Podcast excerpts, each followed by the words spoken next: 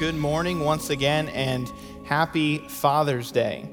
You know, I don't know about you, but it was funny to me that it worked out this way on the schedule that I would be preaching on Father's Day, since I'm one of the pastors here on staff who is not a father. And as I mentioned that to my wife, she encouraged me, and she said, well, you may not be a father, but at least you're a fur father, as in I'm a father to our pet. You see, we have a pet rabbit. His name is Bo, and ever since she got him, my wife has considered herself a fur mom. And I wasn't sure about that prospect, and when I married her, he became my fur child as well, I suppose. And I think she's on to something. So before you go correcting me, you fathers out there, and telling me how wrong I am, allow me to point out some similarities. Are y'all going to be okay? Bear with me. How many of you fathers out there assume it's probably your responsibility to feed your child, to make sure they have plenty of water in their diet? I assume you would all think that. I, too, make sure every night before bed when I walk by his cage that I put some hay in there, and I make sure his water bottle is nice and full, so we both feed our children. Hang in there, Jamie. Because there's more similarities, guys, I promise. Because some of you may read to your children or have taught your child to read, and I have a photo for you up here where I taught my child how to read. So there's our bunny Bo, and he's very invested in that book, right? So I've taught him how to read, just like you, and I'll give you one more similarity, in fact, because how many of your children have thrown temper tantrums, fits, maybe in the middle of the night even, disrupting your sleep? Yeah, so just the other night, I got up in the middle of the night because I just wanted a glass of water. Now, I've got to walk to our kitchen in order to get that glass of water, and I got to walk right past Bo's cage. Now, in so doing, right, I'm being pretty stealthy. I don't want to wake up my wife, right, because I've learned in 6 months of marriage it's not a good thing to wake your wife up in the middle of the night. So I'm being nice and quiet. Now, rabbits, though, are very fearful creatures. You really can't play with a rabbit like you can a dog, right, because you don't want to scare the rabbit. It'll have a heart attack and die. So you have to be careful with the rabbit. I'm serious. These are rabbits. I had to learn all of this when I got married. Well, this rabbit realizes and 3 a.m. that suddenly there's somebody in the room with him. And so he freaks out, and he starts running all around his cage, and he's flinging poop pellets everywhere all over the living room, right? And my stealth is broken. I hear from the bedroom. My wife is awake, and she's like, what's going on? You know, I'm like, I'm sorry, it's just the rabbit, right? So both of our children often throw temper tantrums. Now, I'll give you that. There are some differences here, right? Good parents such as yourselves know you cannot keep your child in a cage. No matter how much you want to, you can't do it. I promise you, I'm a good parent for keeping my rabbit in a cage, right? Because if he wasn't, he would go all over the apartment, he would chew on some wires, hurt himself, cost me my rental deposit, and we're not having any of that, right? So I'm a good parent for keeping him in the cage. Now, of course, probably the largest difference here, I'll give you this, is our communication skills. I at times try to talk to my rabbit, right? I mean, have you ever tried to talk to your pets, right? I do that too. I say, hey, Bo, how you doing, Bo? And Bo's just chewing hay, staring at the wall, right? He doesn't care at all.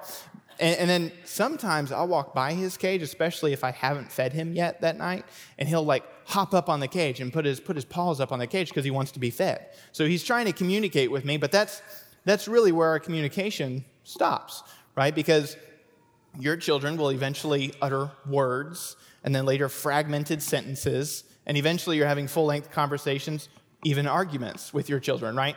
But my rabbit and I will never have that, right? We'll never be able to communicate back and forth that way. It'll forever just be a one-way communication, right?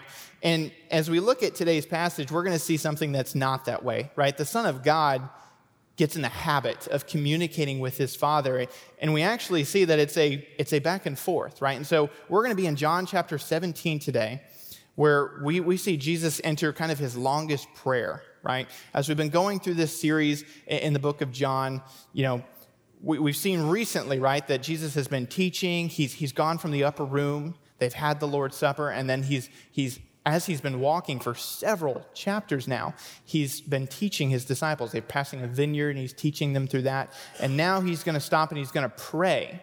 Now, this is all before he gets to the garden. It's before his arrest, his crucifixion. It's all coming.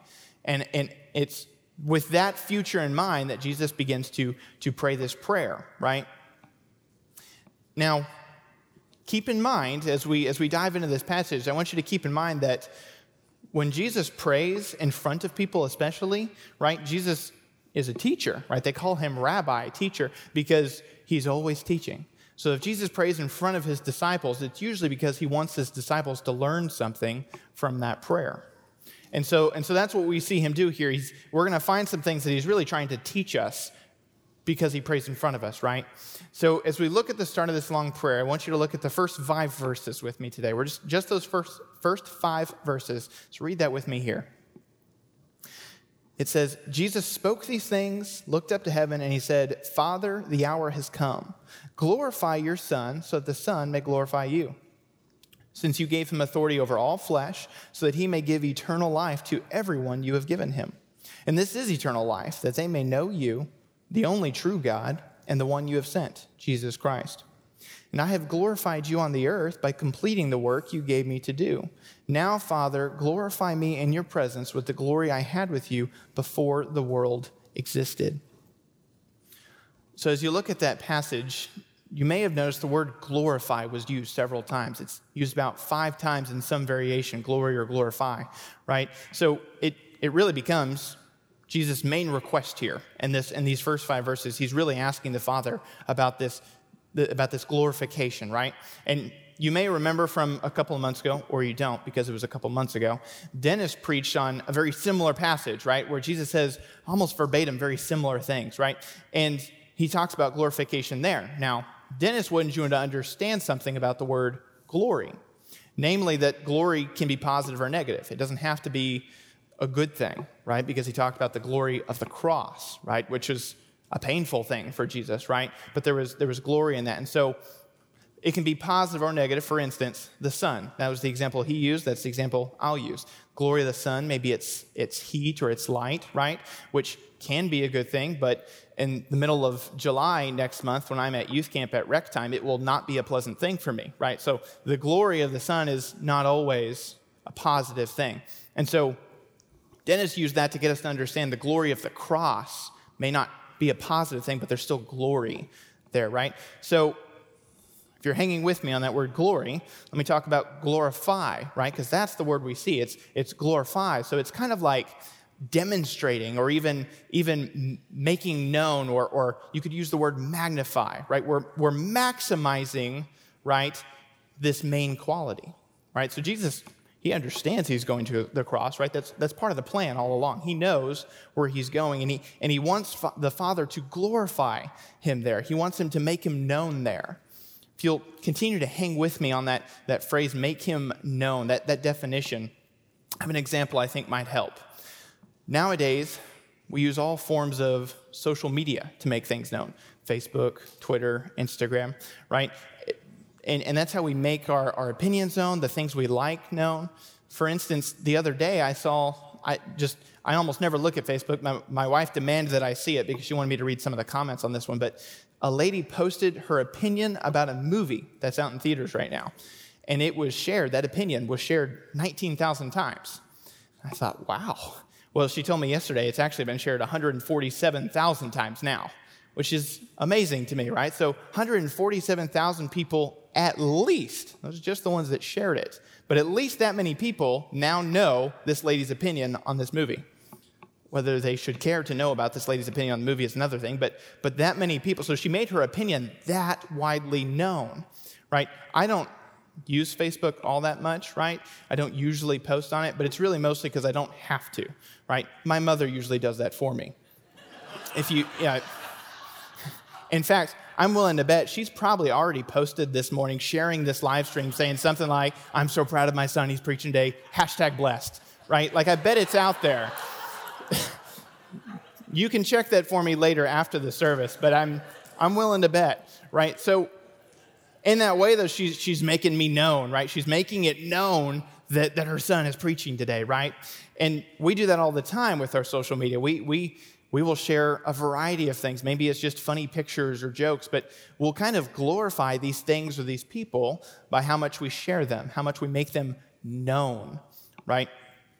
And so with that same kind of idea in mind, Jesus is here asking the Father, you know, I'm about to go to the cross. Would you glorify me? Would you make me widely known? I'm about to die for everyone so that they could be saved. Would you make that as widely known as possible, right?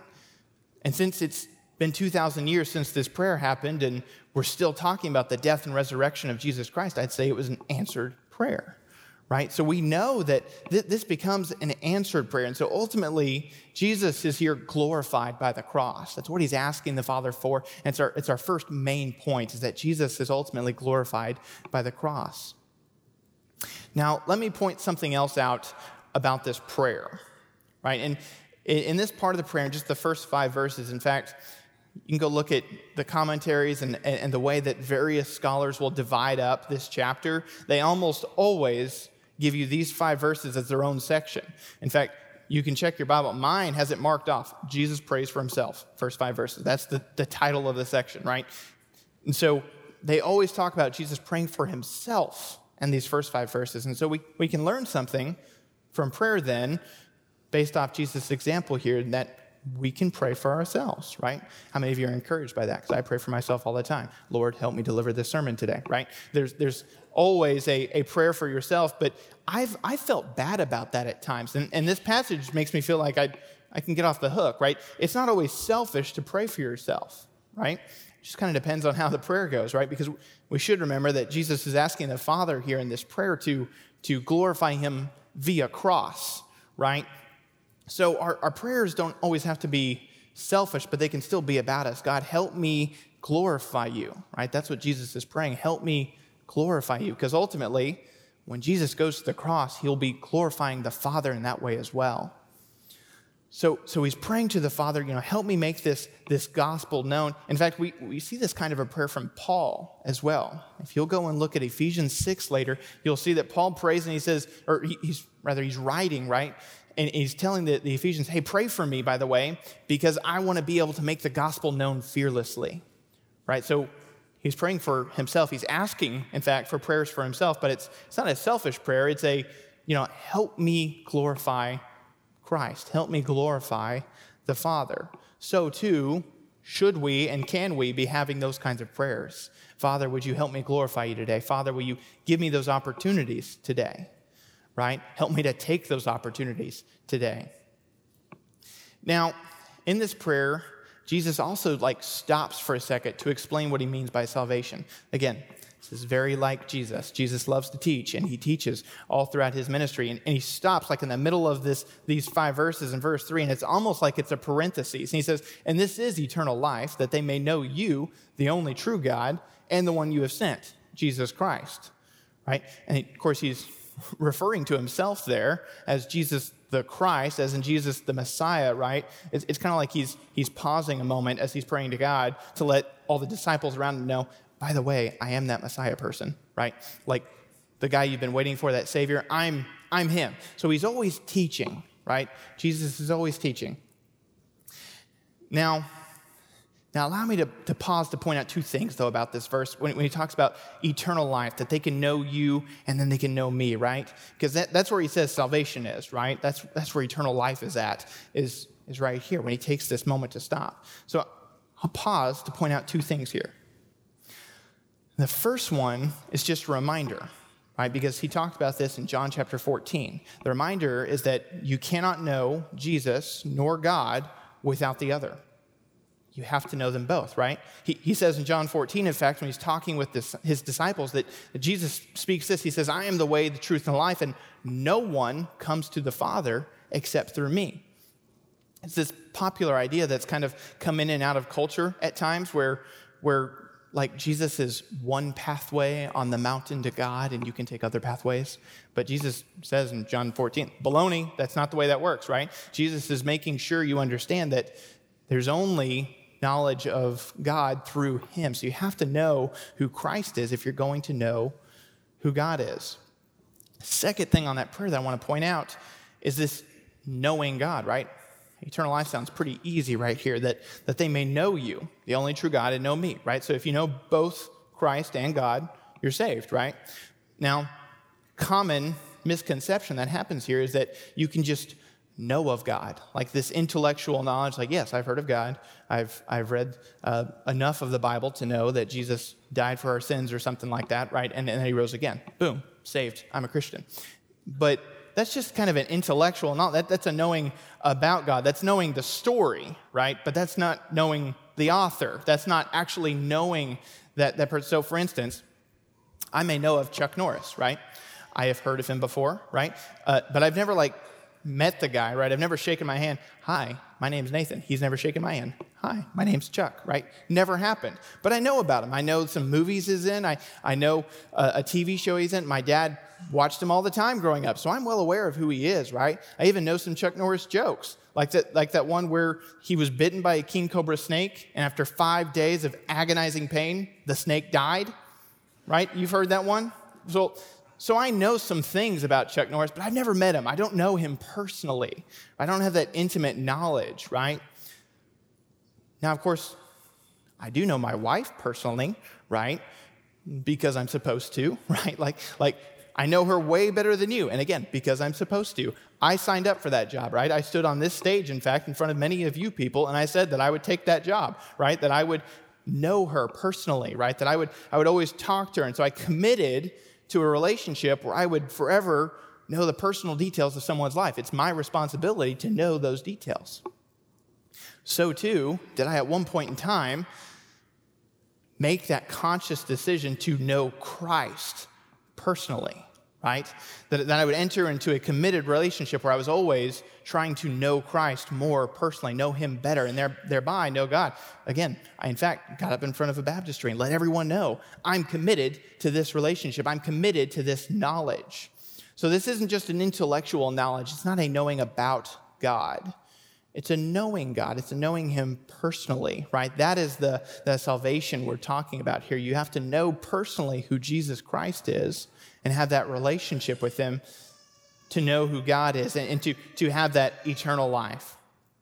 Now, if you'll continue on with me, we'll look at verse 4. Verse 4 says, I have glorified you on the earth by completing the work you gave me to do.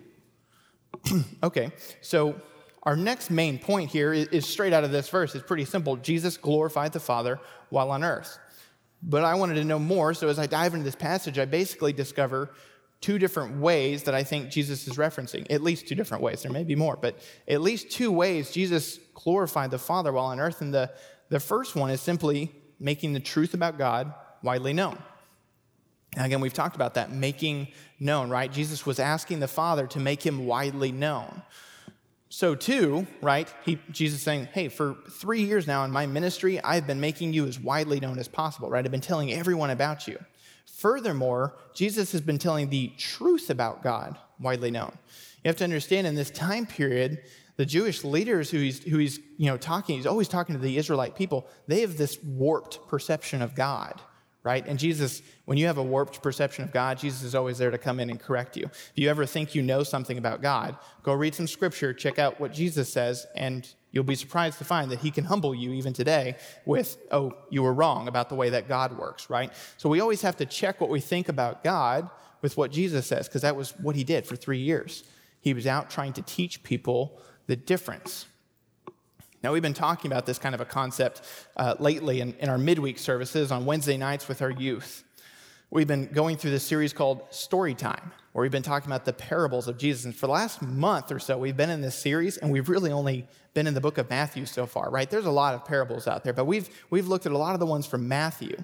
And Matthew is the guy, if you read his gospel, he is the author who is always wanting to tell you all about the kingdom, right? You find it in other places, but Matthew, by golly, he's making sure he includes anything Jesus said about the kingdom of God, right? And so, as we learn about this kingdom of God, right, we're learning back there and on Wednesday nights that the kingdom of God works differently, right? Works differently than the regular old world. You may have legal codes. You may have what Jesus said, right? A different kind of creed to live by.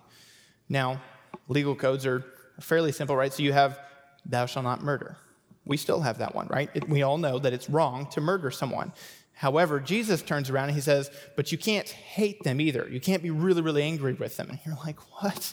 You know, some of the people are thinking, the only reason I'm not murdering that person is because I'm allowed to hate that person, right? But he's coming in and he's correcting it. You can't hate them at all, right? So Jesus is constantly giving us this different code to live by, these different rules, right? And that's what we've been learning about here. And so it's kind of what we're finding here. When Jesus talks about how I've glorified you on the earth by making you widely known, he's talking about the truth. He's been telling people all about the kingdom of God and its king, right? Who God really is.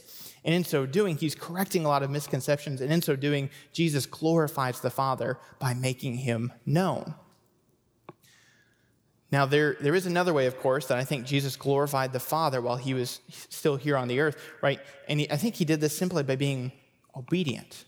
If you read this verse again, I have glorified you on the earth by completing the work you gave me to do. Well, it was his assignment. It was his calling.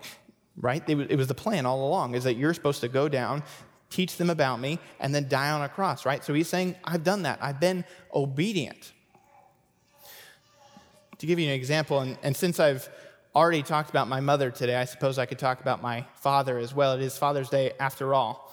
And he's getting nervous over there. One of the things I learned growing up, right? Because again, I'm not a parent. However, I was a child. So there's some things I figure out, right? There's some things that my dad made sure I figured out, right? And so one of those is that generally speaking, you parents out there appreciate it when your children are obedient to you, right? Am I right? No amens to that one yet? Generally speaking, parents appreciate it when you're obedient, when you're well-behaved, right? And I learned this lesson from my dad, because if I was like acting up or misbehaving, if I was disobedient to him, especially in a public place, right, he would lovingly take me by the arm and he'd walk me out to the car and then he'd spank me, right? And if I screamed or cried along the way, right, it was only going to be worse. Why? Because I'm embarrassing him now, right? Because that's what we do. Our children often reflect upon the parents. We've often heard that phrase, the apple doesn't fall far from the tree, right? Whether you like that or not, that's often how it works. We often associate children with their parents.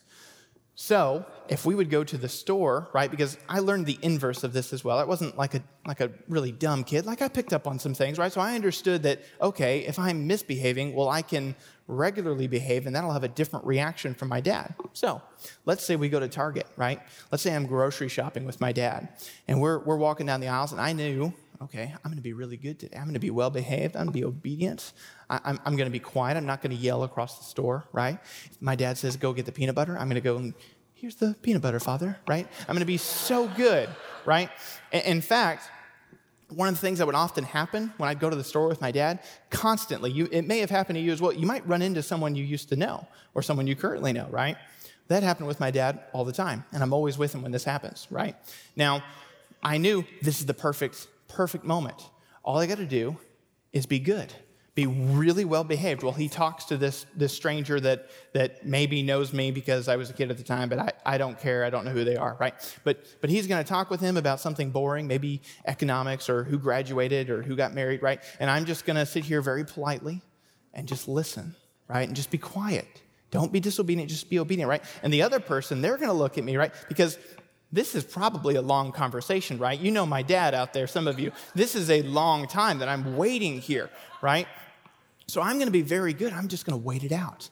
I'm just going to wait it out and be quiet. The other person, they're going to be looking at me thinking, what a well-behaved child. Man, Stephen must be a great dad. I bet his child always acts this way, right?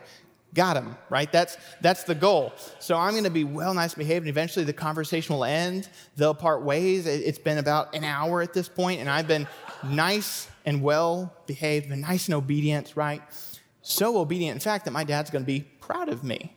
He's going to be, Nathan, thank you so much for behaving that way, right? Thank you so much. And he might be so proud that he's willing to take me to the toy aisle to grab me a trophy for my victory that day, right? So I knew that if I acted well, if I was obedient to him, I'd have this positive reaction. He'd be proud of me because I was reflecting well on him, right? We all know that as children, we end up reflecting on our parents, whether we like it or not, right? So if we understand that, then we understand that the Father here is being glorified by Jesus being obedient, That's all he's doing. He's just being obedient. And in that way, by Jesus being obedient, he glorifies the Father. He makes him known. He magnifies his name.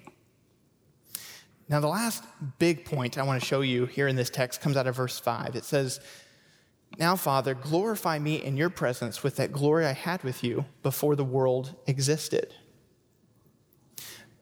Now, of course, it's interesting to me here that Jesus references being here before the world existed, right? And it's especially interesting to me because it's in the book of John. That's what John does, right? Anytime Jesus, just like I said, how Matthew references the kingdom of God a lot, well, if Jesus talks about being around before the world began, John, the author, loves that. He's going to make sure that that gets written in his gospel. He couldn't wait to tell everybody that in his gospel. He just goes out and says it in chapter 1, right? And the Word became flesh. He's letting you know Jesus was here before creation, right? John's really excited about that. And so he when Jesus says this here, John makes sure to note it, right? Because Jesus was here before the world existed. And he used the word glorify here, right? So He's beginning to associate glory with God's very presence. He's saying, hey, look, Father, I was with you in your glory, right? I was glorified there with you in your very presence, right? And then I was obedient, right? I lived 3 years telling these people who you really were, right? Trying to get them to understand. I'm building these relationships. I'm having these personal relationships with these people who are beginning to know you, right? They're beginning to change their lifestyles for you because they realize who you really are, right? And so he's glorifying the Father through all of that, right? And then now here he's getting ready to go to the cross. He says, God, glorify me now as I go to the cross so that everyone can know that I'm dying for them, that I'm willing to take their sins. Let everyone know. And then, Father, let me come be in your presence again, all right? Let me be together again with you and be glorified with you in your presence. So Jesus is glorified in God's presence. Now, of course, we can be glorified in God's presence too, but that's going to have to wait until the good Lord takes us home, right? Because right now, if again you're following me that this prayer that Jesus is making is an example for us, right? Then we're in that part of the prayer where we're still asking the Father to help us glorify him. Help us in our ministries here on earth to make you known and the truth about you widely known, right? Help us to make as widely known as possible that Jesus died for us, right? And that Jesus was resurrected for us and then he saves us, right? They're trying to get everyone to know, right? That's what we're doing. We're trying to get everyone to know that there's this God that loves them and they can have a personal relationship with him, a personal knowledge that will lead us to eternal life. That's where our salvation comes from. You've been listening to a Sunday morning message from our services here at First Baptist Watauga. Our family's mission is to exalt the Savior, equip the saints, and evangelize the lost. If you want to know more about First Baptist Watauga or need to reach out to us for prayer, go to fbcwatauga.org and let us know. In all things, to God be the glory, honor, and praise.